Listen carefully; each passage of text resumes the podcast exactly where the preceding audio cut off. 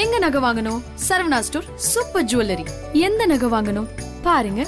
பார்த்து வாங்குங்க. Saravana stores super jewellery உலக நாயகன் கமல்ஹாசன் பாத்தீங்கன்னா அவருடைய ப்ரொடக்ஷன் ஹவுஸான ராஜ்கமல் ப்ரொடக்ஷன்ஸ்ல இருந்து ஆறு மணிக்கு ஒரு ஹாப்பி நியூஸ் வரும் அப்படின்னு சொல்லியிருந்தாங்க. ஆறு மணி ஆயிடுச்சு என்ன ஹாப்பி நியூஸ் வரல அப்படின்னு பார்த்தா இப்போ வந்துருச்சுங்க. அது என்ன அப்படின்னா இவங்க படத்துடைய ஃபர்ஸ்ட் லுக் ஆன அனௌன்ஸ்மெண்ட் தாங்க. இந்த அனௌன்ஸ்மெண்ட் இப்போ வந்திருக்கு. அண்ட் இந்த படத்துடைய ஹீரோவா வந்து சிவகார்த்திகேயன் இருக்காரு. அண்ட் கூடவே பாத்தீங்கன்னா இந்த படத்துடைய டேரக்டர் யாரு அப்படின்னு தெரிஞ்சுக்கணுமா? இந்த படத்துடைய டேரக்டர் வந்து கொஞ்சம் முன்னாடி வந்து ரங்கூன் அப்படிங்கிற ஒரு நல்ல படத்தை இயக்குன இயக்குனர் ராஜ்குமார் தாங்க இந்த படத்துக்கு டைரக்டரா கமிட் ஆயிருக்காரு. இப்போ இந்த ஃபர்ஸ்ட் லுக் அனௌன்ஸ்மெண்ட் தாங்க சோஷியல் மீடியா ஃபுல்லா வைரலா பரவிட்டு இருக்கு அண்ட் இன்னொரு இன்ட்ரெஸ்டிங்கான ஃபேக்ட் என்ன அப்படின்னு சொல்லட்டுமா? கமல் ஹாசன் அண்ட் ராஜ்குமார் இவங்க ரெண்டு பேருக்கும் நடுவுல உறவு எப்படி ஏற்பட்டது அப்படின்னா பிக் பாஸ் தாங்க காரணம். பிக் பாஸ் ஷோடைய டைரக்டர் தாங்க ராஜ்குமார். அண்ட் அந்த ஷோல வந்து ஹோஸ்டா இருந்த கமல் ஹாசன் இவங்க ரெண்டு பேரும் பேசுறதுக்கு நிறைய வாய்ப்புகள் இருந்திருக்கும். மேபி அந்த டைம்ல ராஜ்குமாரோடைய இயக்கம் அவருக்கு பிடிச்சிருக்கலாம். கூடவே வந்து ராஜ்குமார் டைம் கிடைச்சிருக்கும் போது கண்டிப்பா அவரோட கதையை சொல்லியிருப்பாரு. அதனாலதான் இந்த காம்போ ஒர்க் அவுட் ஆயிருக்குன்னு நினைக்கிறேன். சோ போறது இருந்து பார்ப்போம். கமல் ப்ரொடியூஸ் பண்ண சிவகார்த்திகேயன் நடிக்க அண்ட் டைரக்டரா வந்து ராஜ்குமார் இருக்காரு. இந்த படம் எப்படி வருது அப்படிங்கறத. மேலும் இதே மாதிரியான சினிமா சம்பந்தப்பட்ட அப்டேட்ஸ் தெரிஞ்சுக்க சினி உலகம் சேனலை சப்ஸ்கிரைப் பண்ணுங்க. கூடவே பெல் ஐகானை கிளிக் பண்ணுங்க.